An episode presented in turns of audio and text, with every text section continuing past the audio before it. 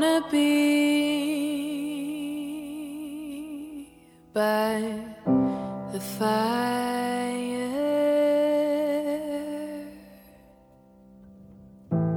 by the heat. Let it cover me. The cold gonna come like a liar, trying to blow through me, trying to make.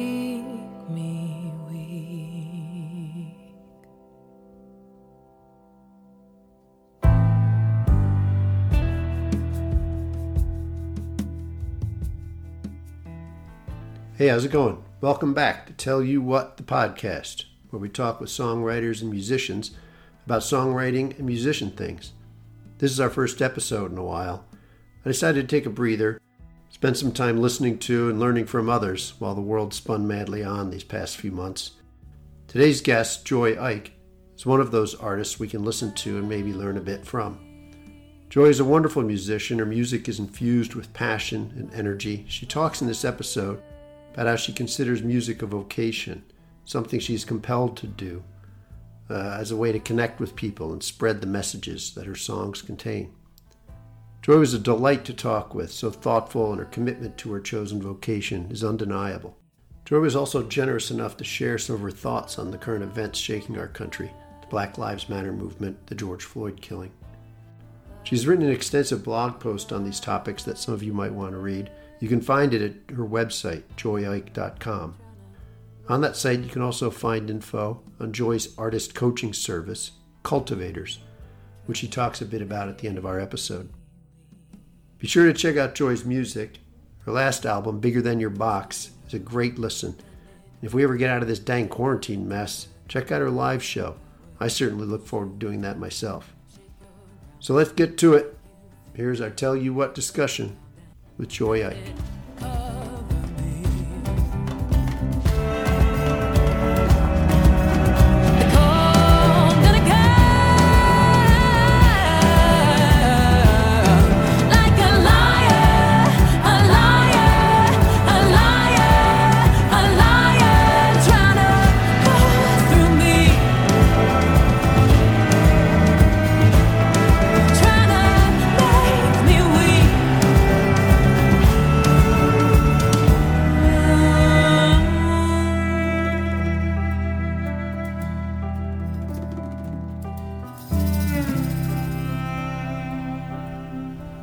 Okay, Joy Ike, welcome to Tell You What, the podcast. Thanks for joining us today. Thanks for having me. I'm so excited to be here. Well, we're excited to have you. You are in what is now your home city of Philadelphia. Do I have that correct? Yeah, I've been in Philly for, I guess, going on 6 years now, but I'm from Pittsburgh, Pennsylvania. Right. And how's quarantine been treating you lately? Oh, you know... It's a loaded question. I know. All right. I feel like that's, I always, I stop after three words. It's like, you know what I mean. But I've had a relatively good quarantine experience, if I'm being honest. I'm a homebody. So when March and April, when March came around, I was like, yes, I don't have to go anywhere. And now I have permission. So, right. First 3 months or so were great, but I'm kind of hovering in and out of the restless phase where I'm antsy to go somewhere, antsy to travel somewhere, and really miss, especially right now, every year, my sister and a friend and I like to go to a different country just to get out and explore somewhere else. And so, did you have a plan for this year that was dashed? No, we didn't have a plan. We are very last-minute people, so we probably wouldn't have figured that out until last month. But to be honest, though, I was supposed to be in France last month for my first out-of-country tour, so my first international tour. So honestly, that might have been the trip of this year. Right. That's a big disappointment. Yeah, that was kind of a bummer. Yeah, I'm hoping that those dates will be rescheduled next year, but we'll see. And how do you feel about not performing in general? How badly are you missing that? I go back and forth with that. I typically don't mind having a month where my calendar's pretty sparse. So right. If I'm doing a few shows in a month, that's great. If I have an off month where I'm not doing anything, that's wonderful too. In general, I don't mind not touring as rigorously as I was touring before, some 4 or 5 years ago, being on the road so much. So I don't necessarily miss that, but I do miss live shows.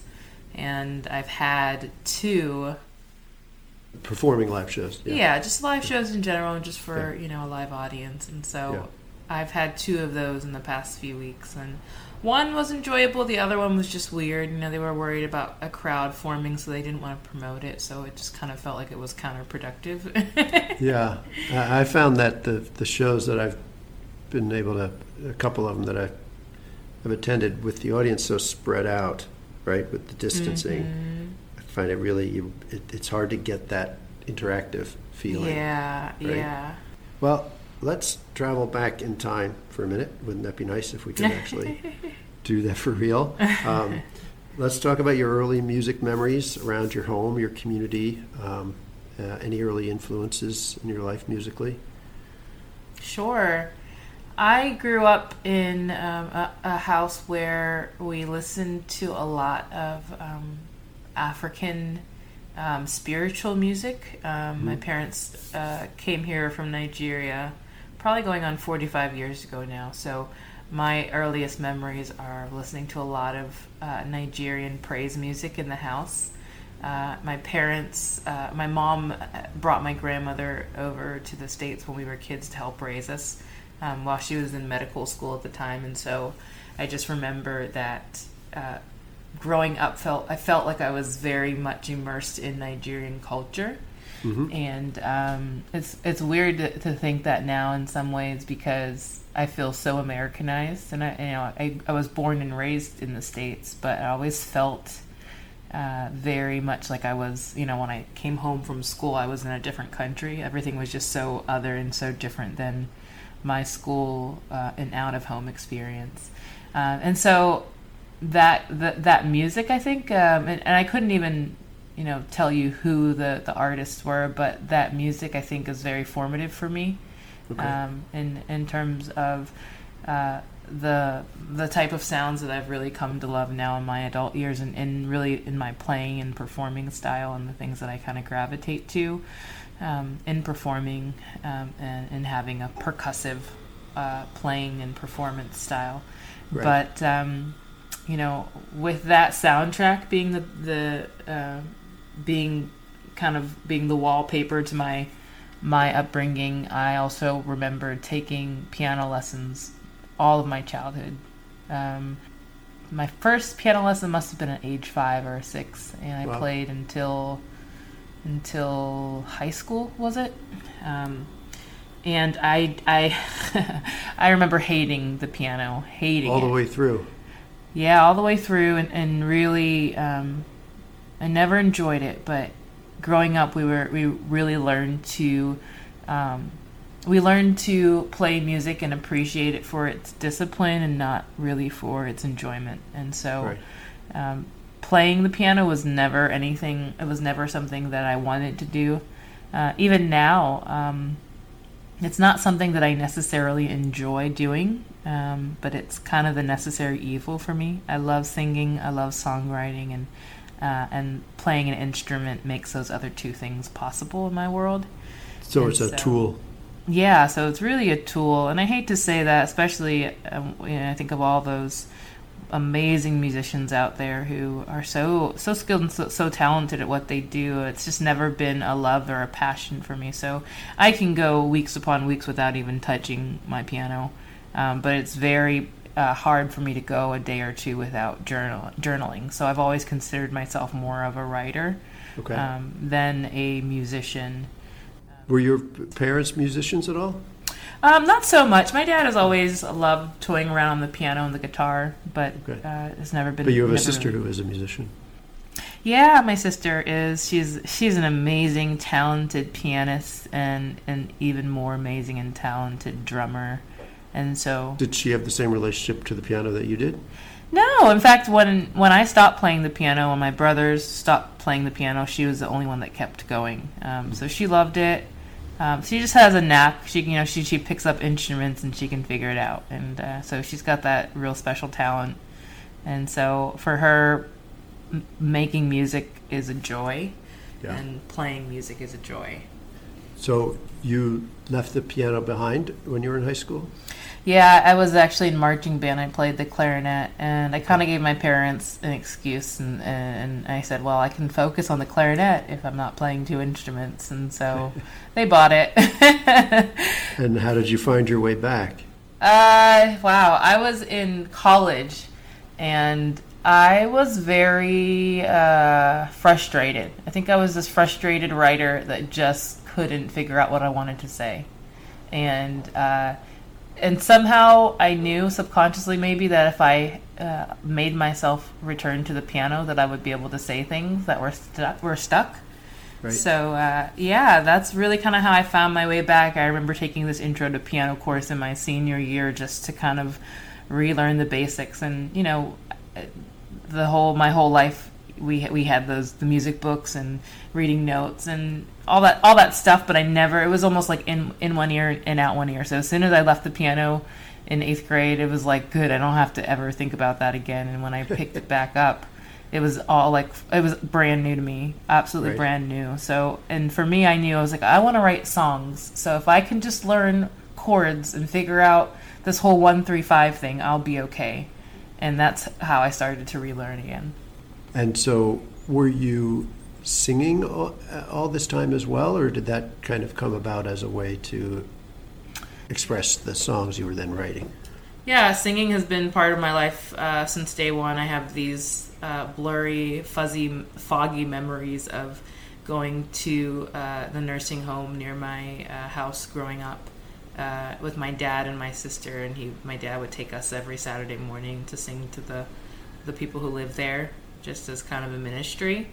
Right. And so singing was just always around, and even in youth group, in my middle school and high school years, I was singing with other church kids, and it's always been there. And so I've always loved singing, but it took me a while to find my voice. I don't think I knew what I sounded like. I think I was singing what I thought I should sound like, singing how I thought I should sound like. Right. And it took a while, maybe 3 to 5 years of really figuring out not just how I wanted to sound, but what I wanted to say, and maybe marrying those two things together to figure out what my voice sounded like. So when did you first start performing your own songs in public, let's say? Right out of college. I graduated from college about 15 years ago, and so in some ways I kind of still consider myself a baby with making music. But I remember my first year out of college, I was just like, okay, Joy, you can do this. Give it a try. You have all the time in the world, and you have nothing holding you back now. And there was this one coffee shop on campus that I used to go to just to study. And I stopped in one day and I said, hey, would it be okay if I did a concert here? This was after graduating, but I don't know if they knew me or if it was a familiar space, so it just made sense to start there. Right. And so that was my first show. My sister, we went to the same university, and so she was still on campus. She's a couple years younger than me, and so I went to Guitar Center and I bought her a djembe because I knew I was too nervous to play on my own, and she had always had a knack for drumming. So I said, hey, I got this show and I really don't want to do this show on my own. If I get you this drum, will you drum with me? And she said, yeah, and the rest is history. That's great. Bribery started the whole thing. Yeah, she still thinks it's her drum, but it's totally mine. So you talked about writing as your outlet for that time before you went back to the piano. Were you writing poetry as well? Because a lot of your lyrics have kind of a poetic quality, so has poetry been another outlet for you? You know what, it hasn't been, but in the past few weeks during this quarantine, I've really been asking myself, okay, what do I want to make next? And I keep, the word spoken word album keeps coming to me, and so right. I feel like I need to explore that or give it a chance and see what that looks like. But I love poetry, I love spoken word, I love performance poetry. Yeah. You published the lyrics to your last album on your website, and just reading through those, I mean, they come across so well just as poetry. So mm-hmm. I think you're onto something here. Sometimes in live shows, I'll speak the words instead of singing them mm-hmm. Mid-song. And then there's this one specific song that I read the song out before I play it, because the words come pretty fast. Yeah. Within the performance of the song. So, and I'm like, I don't want you guys to miss this. I want you to hear what the song is about, and so I end up just reciting it. So, yeah, there's something about poetry that I think I want to explore. Right, that's great. Can you talk a bit about your creative process in terms of songwriting? Are you sitting down with a pad and a pencil? Are you at the piano? Do you mm-hmm. allot certain time in your day for writing? Yeah, it's a weird back and forth that in some ways it feels like I haven't found a concrete routine. And in fact, I think it maybe goes through seasons. Like when I feel like something's marinating, maybe it's like an overarching theme of like the year or whatever. Then, right. Things are coming up at one time. And especially for my last album, Bigger Than Your Box, I kind of had this concept, and I had some songs written and some that had pieces and things like that. So that whole season and the years, I was kind of pulling everything together for that project. I remember going to my piano every day and just kind of hunkering down and just being like, okay, I have to give birth to this. But whenever any song or piece of a song isn't really attached to a project, it's really kind of an inspiration. When inspiration hits, that's when I jump on my piano, or that's when I pull out the pad and jot down notes here and there. And so actually, this last month or so, I've been doing a lot of random jotting down about trauma as it relates to so many things. But last fall, I got this idea of writing an album about trauma in family context, and how cycles are kind of repeated and reinvented and passed down. And I think it kind of like came off the tails of Bigger Than Your Box, where Bigger Than Your Box is all about breaking out of things that make you feel stuck and bound, things that you right. feel like have gotten the best of you. So it was very clear to me that this was like the next step.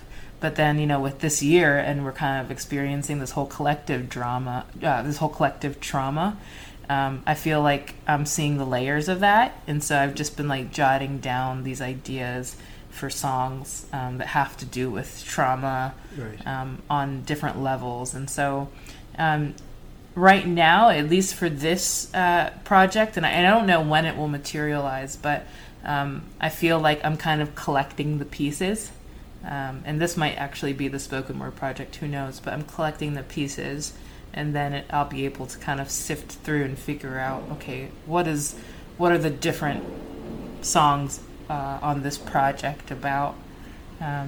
Sometimes I have to make myself sit at a piano to make something, but I don't necessarily. So you would sit there with no preconception of what you were going to do. Yeah, I don't like to go to the piano just for fun. I like to be like, oh, that's a great idea. Let me go and see what that sounds like or what that looks like. That doesn't happen enough. And, I don't know. I'm not sure. I'm not sure if right now I just need to make myself create, or if I need to just let it flow. Because in some ways, I feel like I could easily let myself get lazy if I don't just force myself to do it. And I'm not one of those people who likes to create just because like I can. I like to create when there's something that's really kind of pushing me towards right. it. Given the role you said that percussion plays in your music and in your background, you talked about that a bit earlier, and obviously it's evident in your most recent album.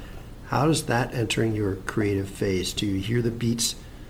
Like maybe you would start with a beat and that would become something? Are they prominent in the early stage of the creation, or is that those sounds kind of develop later? Yeah, no, it's like sometimes I feel like drums are the thing that are driving the song. Right. And I tell people this all the time, like I hear drums even when there are no drums, and I'm playing drums even when there are no drums. It doesn't I know that doesn't really make sense, but it's like they're always there for me, whether it's me snapping mid-song, stomping my feet, which I'm always stomping in a live performance. Mm-hmm. Maybe it's how my body is swaying, like the rhythm is always there. And so it's there from the early stages of the creation. You're hearing rhythm. Yeah, and sometimes that's what determines how the song finds its way. Yeah, that's interesting. You just did talk about performing live. You're kind of known for entertaining and engaging live performances. You already talked about a couple of ways that they might be different than some things other people might see. What do you think is important to a live show? What is it that you're trying to accomplish? I've always felt this, even now more than ever, I feel like there's an urgency and a need to encourage people and just build them up. It's kind of this thread that has found itself in every one of my albums in some kind of way. When I first started making music, especially in the first 3 to 5 years, I kept trying to figure out why I was making it. You know, half the time it's because you created something and you want people to hear it, you know, and that's really all it is. But that never kept me going. Like that never really fueled what I was doing, because again, going back to this whole thing of not feeling comfortable as a musician, I was always like petrified of the stage. And it wasn't until about, I think, 2017, 3 years ago, when I finally got past that. And It's crazy to me to think that it took that long, but I kept trying to figure out, okay, Joy, why are you still doing this when you don't enjoy it, but you still feel like it's a magnet and you have to do it? Right. And I spend a lot of time, like every once in a while, and even in things that I write online, I spend a lot of time talking about calling and vocation and the things that we feel pulled to, and we feel like it's our purpose. And I can't get away from music as a force for change, and music as a way to lift up people. And pull them out of stuckness. You know, I think about music like wholeheartedly as music therapy, like as a way to help people process what they're going through in life, see it through a different lens, maybe filter what they're going through, and understand life. At least that's what music has always been for me when I think about artists that I enjoyed listening to in my younger years. And so I feel like a magnet towards that calling. Like I feel like when I go places, I want people to be like, yeah, I actually needed that music. It wasn't that I wanted that music. It wasn't that I just wanted a good night or a good evening of live entertainment, but instead that music engaged me or engaged my spirit and helped me to see the world differently, or better, or in a way that I wouldn't have seen it otherwise. And I feel that more than anything in 2020 as I do live streams. It's like songs that have been 4 or 5, 6 years old all of a sudden are taking on a whole new meaning. And you know, I'll play a song and I'll see people post comments about like, yeah, that's really what I needed to get through today. And feel like more of like I have a better understanding of what I'm doing now as an artist. I just wish I could do it in front of live people. Yes, and getting that message or performing that vocation in a live performance is something different than just putting your recorded music out to the world. Yeah, for sure. I forget about people listening to my albums and, you know, listening to stuff on Spotify or iTunes. I tend to not think that way because, you know, for as long as I've been playing and performing, it's all about the next show and booking 3 to 5 months out, you know. And so this year is very different in that way because, you know, people are spending more time listening, not just in live streams, but in ordering music and just finding ways to support artists. And so for me, it's like, gosh, now I ascribe more worth to all these other ways that people are staying tuned into what I'm doing and staying connected to the music and the message. And so, yeah. This kind of leads right into the next question I had here, that when you're performing your shows, it's either maybe solo or maybe you and your sister or a couple other people, but when you're in the studio, you have a number of musicians with you, right? Mm-hmm. So when you are writing the song, are you thinking about performing it live as a solo act or maybe as a duo, or are you thinking about the studio creation of that song? Or I guess what I'm asking is, what is the essence of, how do you think of the essence of that song? Can it be multiple things at once? Yeah, I think it can be multiple things at once, but I primarily I'm thinking, okay, how can I make this song translate well solo? And if it doesn't hold water solo, then I don't want to be hiding behind other instruments in order for it to work. And I go back and forth between enjoying a solo performance and enjoying a band performance, or, you know, just duo with my sister. Or figuring out which one I enjoy more, I mean. But I want to make sure that the song can have its personality by itself before I bring other instruments into the mix. Right. Yeah. Let's talk about a couple of your songs, if we can. I'm going to start with the newest one first. You released a song called All the Time in the World recently. Yeah. Right? I want to say a couple of things about this one. First of all, this is a quarantine song, right? You recorded this during quarantine. Did you find that you were connecting with people more during this time? Is that kind of where this idea came from? Yeah, I mean, I wrote the song 2 weeks into quarantine, so it was so new, and that's when quarantine was still fun. Right. I think everybody was like, awesome, I don't have to go to work. Right. Let's chat on the phone. I also think it's probably why it ended up being somewhat of a, you know, cheesy pop song, super kid-friendly-ish and stuff. But you have the phone conversations edited in there, right? Yeah. But yeah, that was my reality. I was just like, oh, let me hit up this person, just be like, you know, what's new with you? And two, it's like even people that I always talk to, the conversations instead of being 20 or 30 minutes were like 2 or 3 hours instead. So yeah. All of a sudden, the world went into slow motion, and it was like, wow, I forgot that relationships matter more than my productivity. And so that song was, in some ways, just like this fun reminder to, you know, say hi to people. Yeah. Well, but Monday feels like a Sunday. I'm gonna talk to you. And even if we're not in the same place, I'm gonna talk to you. I can't do my life in the same way. Gonna talk to you. I got all the time in the world to talk to you.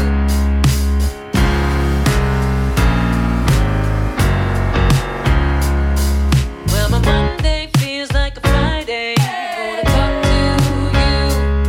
And even though it feels like we're in hiding, gonna talk to you. Oh, I know this ain't exciting.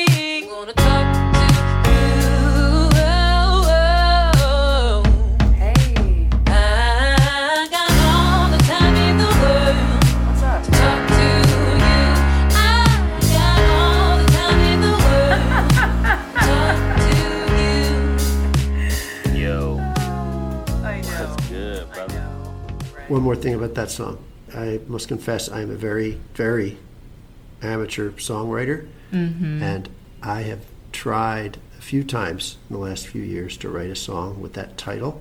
Mm-hmm. And it never seemed to want to come together.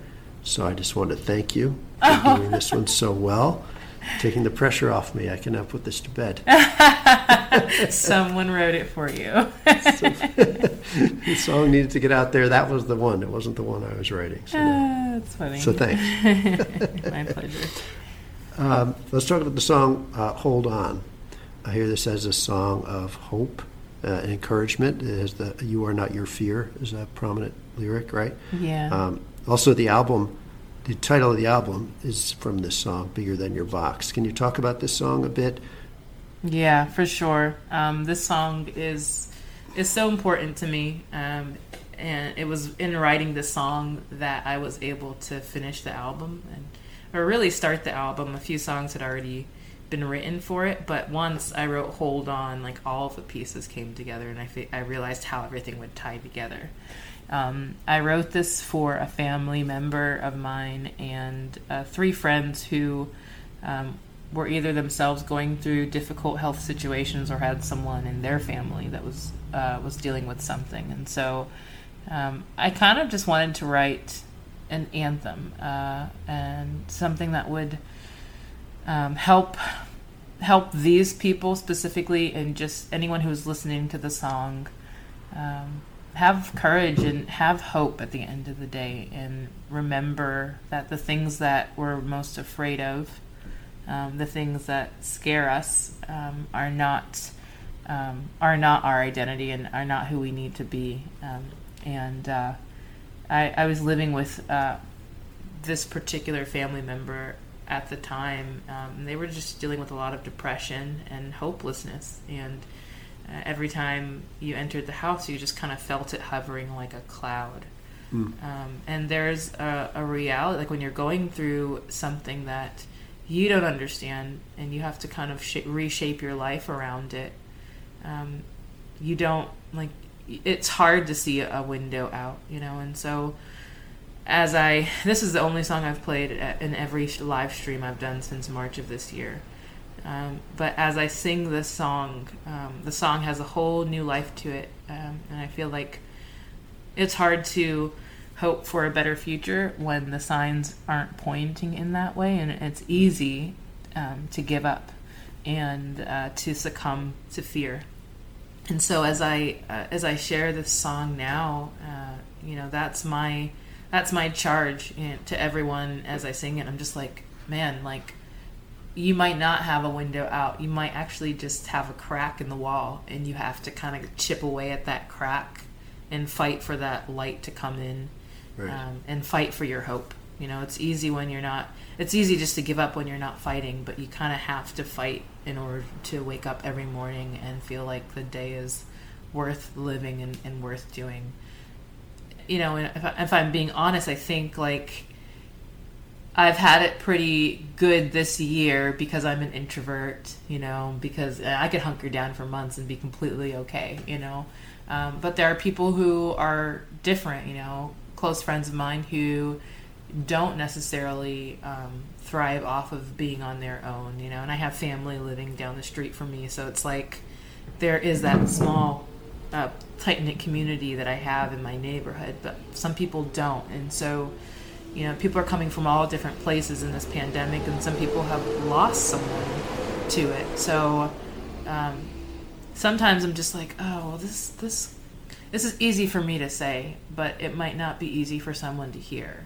So what does it look like to be on the hearing end of something, and what does it look like to be on the receiving end and actually believe the words that you're hearing? And so, I don't know, I think people receive the song in different ways, but at the end of the day, I just want people to know that, you know, without hope, you know, that's it, you know. Right. Might as well throw your hands up and call it, you know, and so you got to fight for it. You just have to.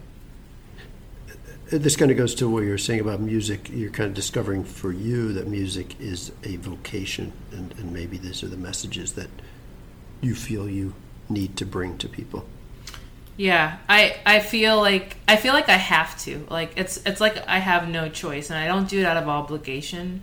But it's just a huge part of me. And I'll have people sometimes, close friends who will just be like, okay, you can stop now. Like, you could actually just grieve with me and mourn with me in this thing instead of trying to, like, make me feel better and make me see an alternative reality. And so, I think there's a time for mourning and there's a time for grieving and all that. But I just have this thing that compels me to find the window and find the way out. And I think that's how we move forward, no matter what it is we're going through. And so I feel like an urgency to share that. And, truthfully, it's like there's a lot of music out there. And when I started making music, I was just graduated from college, and I remember going to this open mic night in Pittsburgh at the time. And just thinking that, like, the artists were so talented, like, everyone was so good at what they were doing, and I was like, yeah, this is where I need to be, because then I can really learn from the best in my city and figure out what it means to be a singer-songwriter. But I always left feeling, like, really heavy-hearted and really,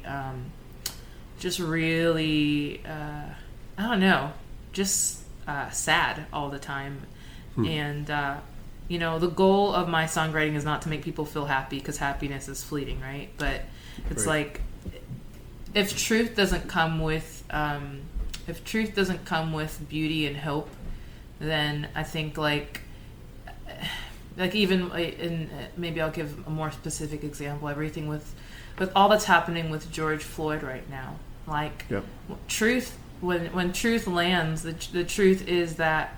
It was murder, and racism is evil. But we can't stop there. Like, we can't stop with racism is evil and cops aren't doing their job, or all cops aren't doing their job. We have to talk about both sides of it. So whenever you're talking about evil, you have to talk about good and beauty. And you have to talk about the things that redeem evil. And bring hope to hopelessness. And so that's just kind of where I found myself landing as an artist, where I can't stop at what's wrong with the world. I kind of have to look at the other side and be like, okay, well, this is how we make what's wrong good. This is how we make it better. Right. You put up walls and someone pulls them down. You think for help, but they kick it to the ground. It's not what you want, but your hope is coming. Life takes all you got, but your hope is coming. Oh, it's not what you want, but your hope is coming. Oh, come on, girl, hold on. You will find soul. Come on, man, stay here.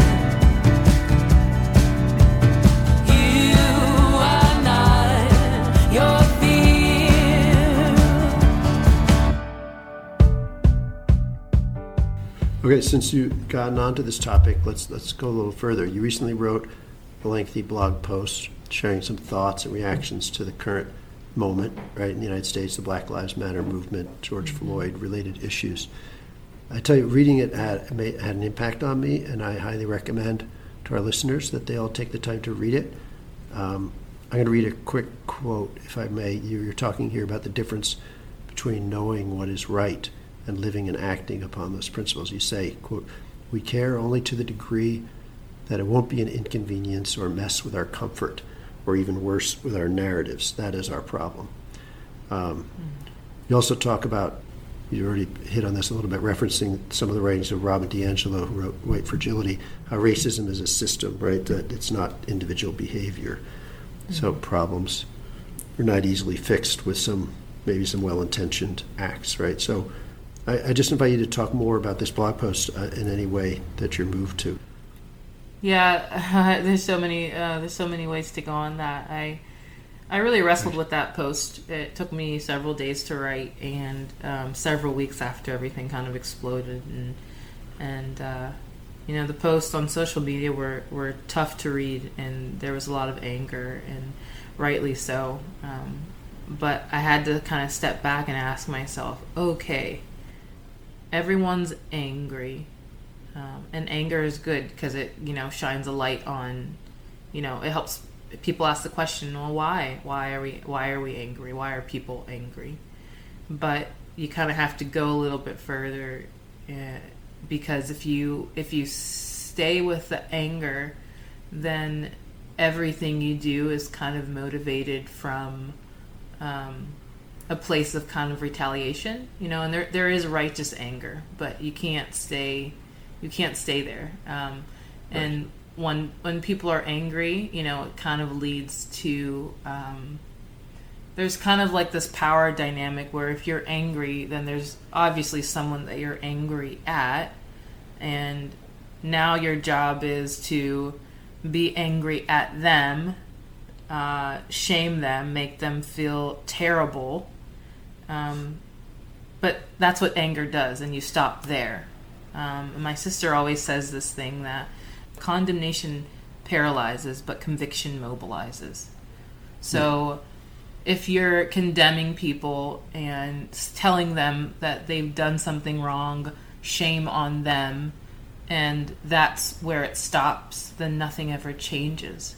But when you help people understand the why, which is always the most important thing, when you help people understand why they've done has gotten you to a place of anger, and you allow that anger to be a passing emotion, and maybe even allow yourself to get to a place of grief, where there's almost kind of like I think there's like a humility in grief, because you allow yourself to be vulnerable.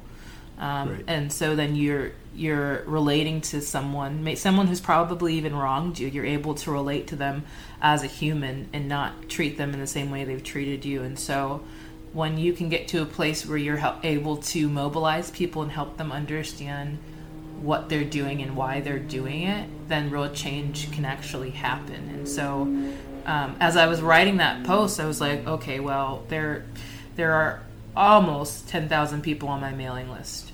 I have to figure out what my part is in this story, and how I can help my followers understand what is actually going on.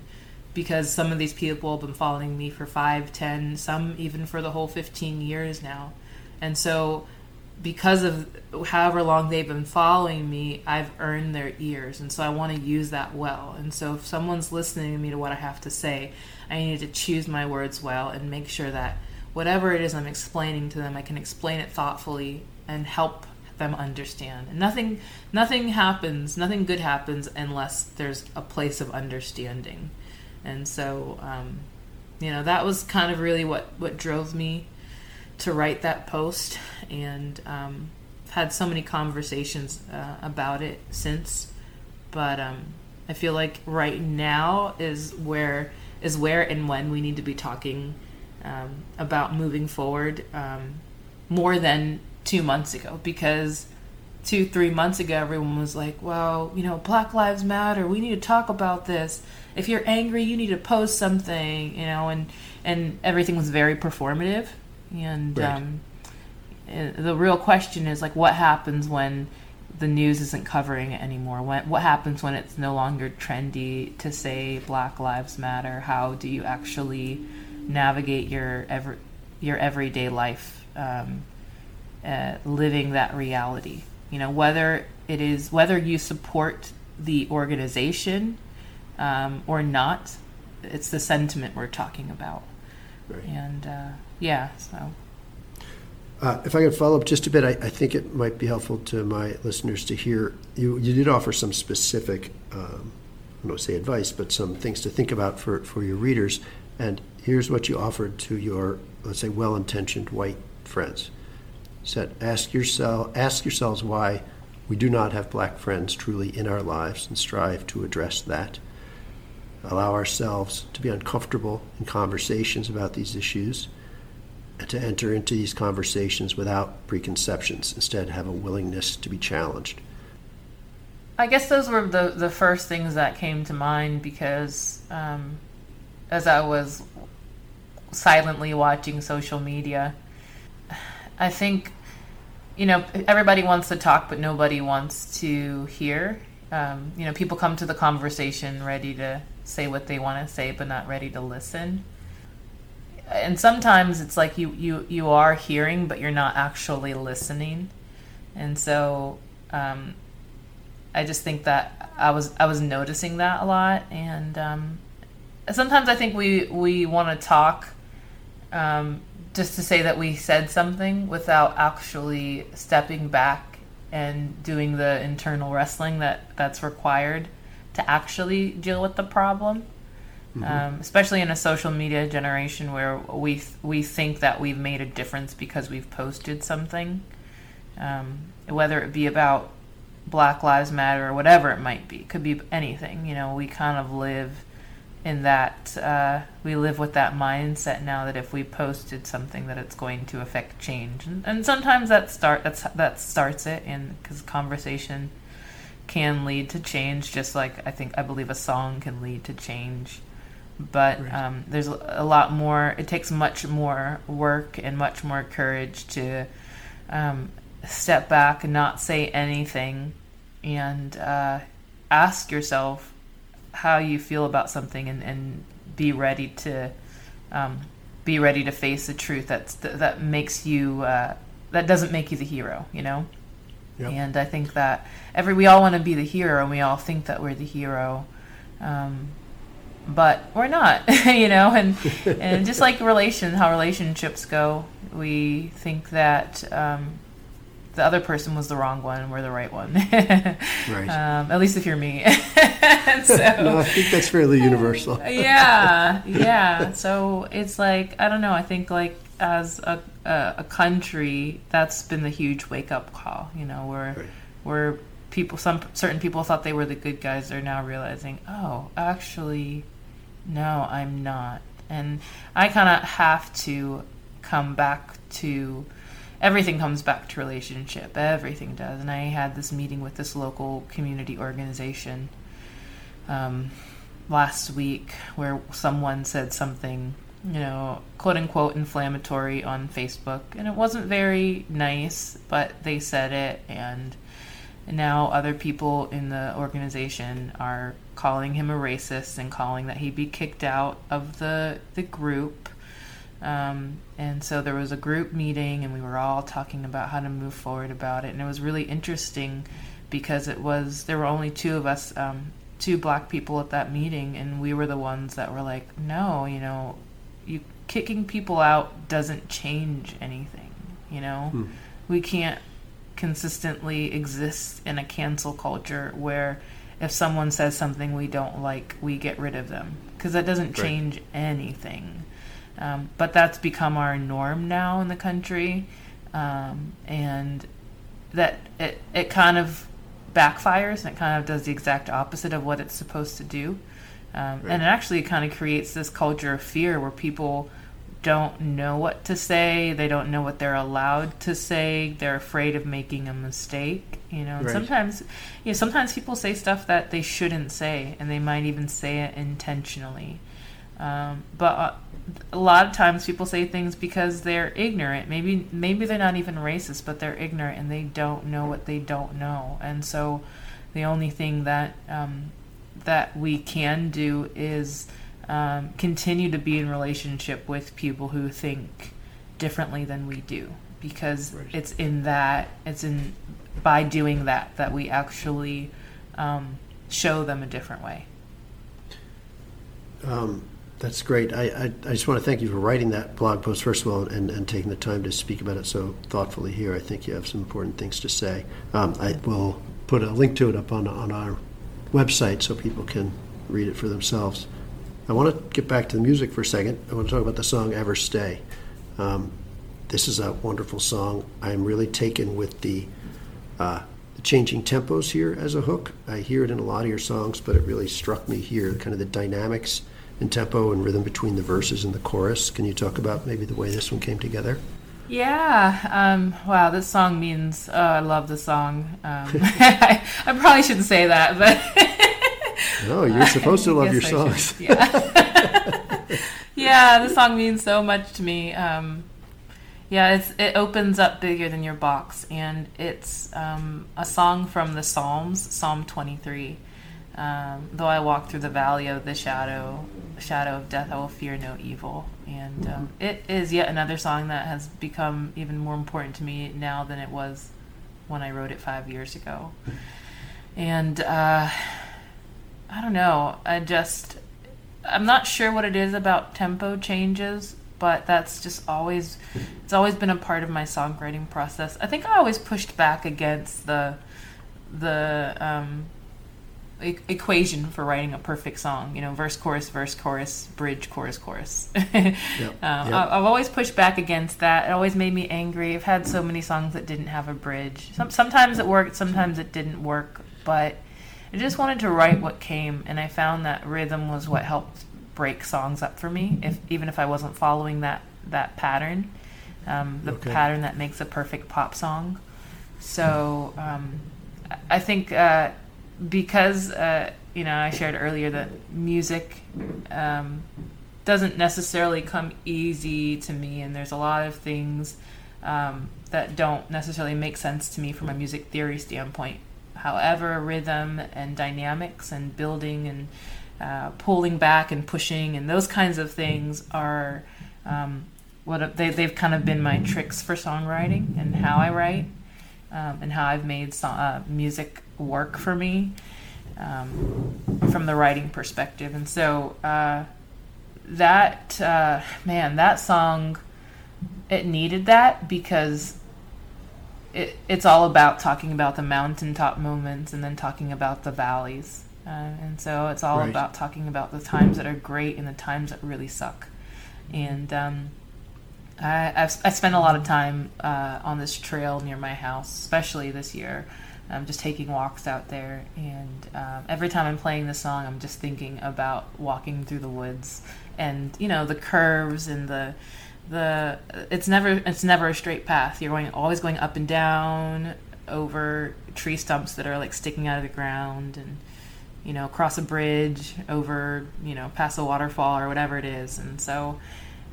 For me, that song is really just about life and making it through, and just going through the motions of life. And so that song, the movement is so important in that song, and the rhythm is so important in that song. And I think if that song existed, but without those things, it wouldn't make sense. Right. Well, it really works so well. Highest of high.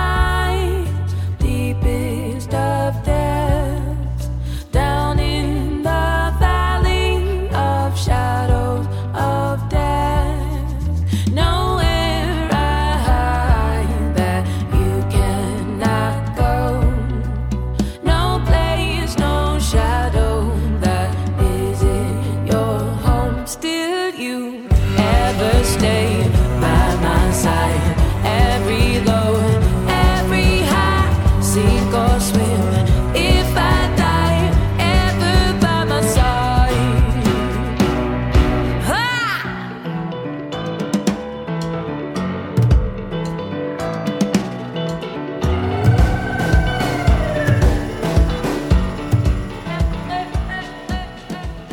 This song is an example, I believe, of how your spiritual life inhabits your creative life, right? I mean, yeah. Can you talk about how your faith and your spiritual life are part of your art? Yeah, for sure. I grew up in a very devoutly Christian home, and growing up, I never really understood it. Like, I knew that was what my parents, even coming from Nigerian culture, if you're anything, you're devout. Like, no matter what it is you're doing, you just got to do it. You got to go all the way or just go home. And so, and sometimes I just thought, okay, well, this is cultural. And, I live here, and so I need to kind of do this. But it wasn't until probably my 20s that I started really asking questions. That you have to ask questions when you're wrestling with, like, who you are, what it is you believe, what your purpose is in life, and especially around the passing of my brother, which I don't think we talked about, but that was what pushed me into making music full-time back in 2008. Okay. And he had passed away after battling cancer for 4 years. And I just asked a lot of questions, and it was just like I grew up reading the Bible and going to church all the time, but it was more out of a routine, and it was just more of like, well, this is what we do, so we do it. And also this idea of church being this thing that you do for 2 hours, one day a week. But I never understood that, a relationship with God is not something you do. And it's a lifestyle, and it's part of who you are. And, when everything else falls away and, your job's missing and things aren't going as expected. In other words, when your life gets 20/20 and you don't have all those things that you fall back on for your security, it reminds you what's important. And so... Right. And so that's kind of been my journey, especially these past 10 years. And I'm just like, wow, like none of these material things matter except for my relationship with God. And that has always been, it's always found itself in my songwriting process. And I can't separate, I can't compartmentalize my life. And so my faith shows up in everything I do, and I think that's right. I think that's the way it was always supposed to be. Okay, Won't You Be My Neighbor? Mm-hmm. The Mr. Rogers song. You did a wonderful version of this. The video is an absolute delight. The children in it are so cute, and they seem so happy and excited to be part of this project. Can you talk about how this one came about? What the project and the song maybe mean to you, particularly in terms of like how the sense of community is a part of your musical life in Pittsburgh and now in Philadelphia? Yeah. Oh, this music, this song and this video definitely have a sweet spot in my heart. Like I started working on this song. I can't even believe it was back in 2018. I was just about to put out Bigger Than Your Box, and WQED, the PBS affiliate in Pittsburgh, had reached out because they were doing this thing called Sweater Sessions and asking artists from Pittsburgh to create their own version of the Mr. Rogers song or write some kind of tribute to Mr. Rogers. He is a Pittsburgh. Yeah, he was from Pittsburgh. Yeah. He's from Pittsburgh. So I started working on a version. I landed on the ukulele just because, I'm always playing the piano, and it just seemed like it would be a fun ukulele song. And it's got to be about kids, and so that's ukuleles and kids. They just kind of make sense. And I was thumbing around the song but didn't really finish it. And, there's not much to finish. It's such a short song, but didn't really give it much attention because I was so focused on releasing Bigger Than Your Box and touring it. And by the time I came back to it, the communication had fallen off with WQED, and I remembered it in 2019 because the movie was just about to come out. It was a few months before the movie release, and I was like, well, if I'm going to release the song, I got to release it now, just so it kind of gets a little bit more momentum with the movie coming out. And so, talked to some friends in Pittsburgh. I wanted everything to be done in Pittsburgh. We kind of cast some vision, how can we make this simple, because it's going to involve a lot of kids and that could get complicated, and how can we really give it the spirit of Mr. Rogers. And I just, when I talk about him, I always talk about his peaceful presence. Like he always kind of gave off that fatherly, nurturing vibe, and I loved that about him. I wish I'd met him or known him personally. I didn't, but I was like, well, that'd be really cool to kind of maybe approach the song from a different perspective, because, well, my name is Joy, and he brought a lot of joy into people's homes too. So I'm like, well, the song, this rendition is kind of upbeat anyhow, so. He covered the whole peace thing, so I'm going to bring a little bit of fun and, like, vibrance to this video and this song and the recording, and just make it about kids being kids. And the video was, it's probably the most fun I've ever had on a video project, and we just literally got kids together and made crafts for about 8 hours or so, got them dancing, and that was really it. Yeah. Well, I got to tell you, if Joy was the vibe you were going for, you nailed it. It was It's a great watch, and that's another thing I recommend listeners check out. Well, it's a beautiful day in this neighborhood, a beautiful day for a neighbor. Would you be mine? Could you be mine? Well, it's a neighborly day in this beauty. Would a neighborly day for a beauty? Would you be mine? Could you be mine? I have always wanted to have a neighbor just like you. I've always wanted to live in a neighborhood with you. So let's make the most of this beautiful day. Since we're together, might as well say, would you be mine? Could you be mine? Okay, I want to ask you one more question before I let you go. I understand that you now have a business offering consulting or coaching service to artists. I want to give you a chance to talk about that if you want, and maybe how folks can find out more about that.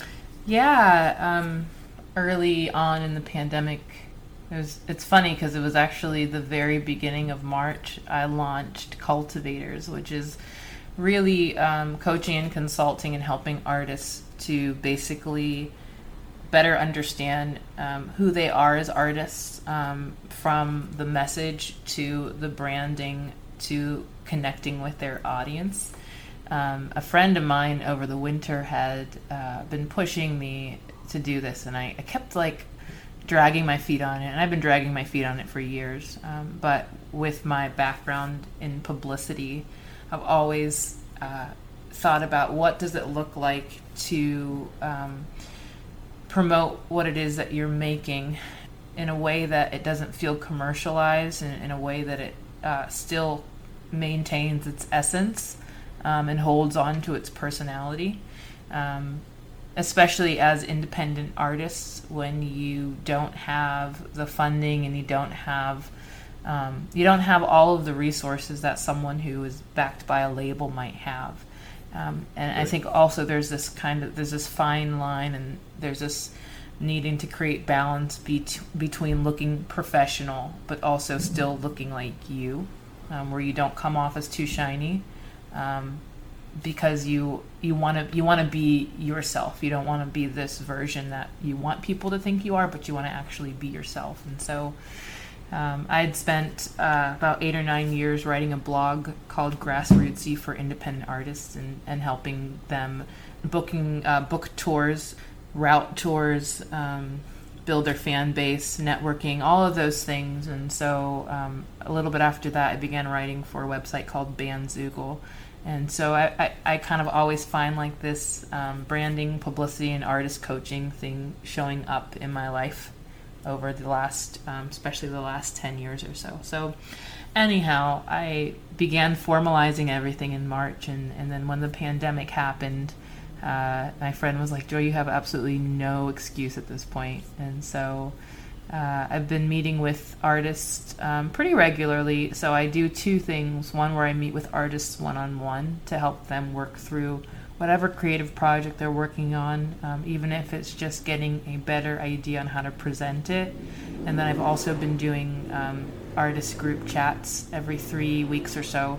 And there's a max of 7 artists on each call. And it's this free group chat where artists can get together. We just get together on Zoom, and we're basically talking about any questions they have. We've talked about everything from how do you now live as an artist in this time, to how do you ask people to support you through Kickstarter and Patreon at a time when it feels weird to be asking anyone for support. Right. And we kind of just cover the gamut, but for me it's just really fun to hear artists talk about what they're passionate about and also help them to shape that. That's great, and people can find out more about this on your website, your music website, right? Mm-hmm. Yes. Great.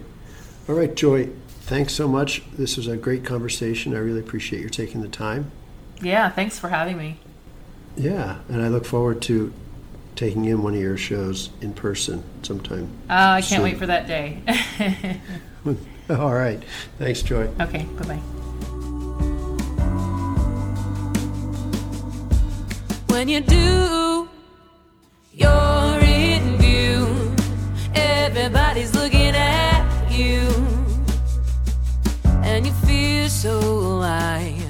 What does it take?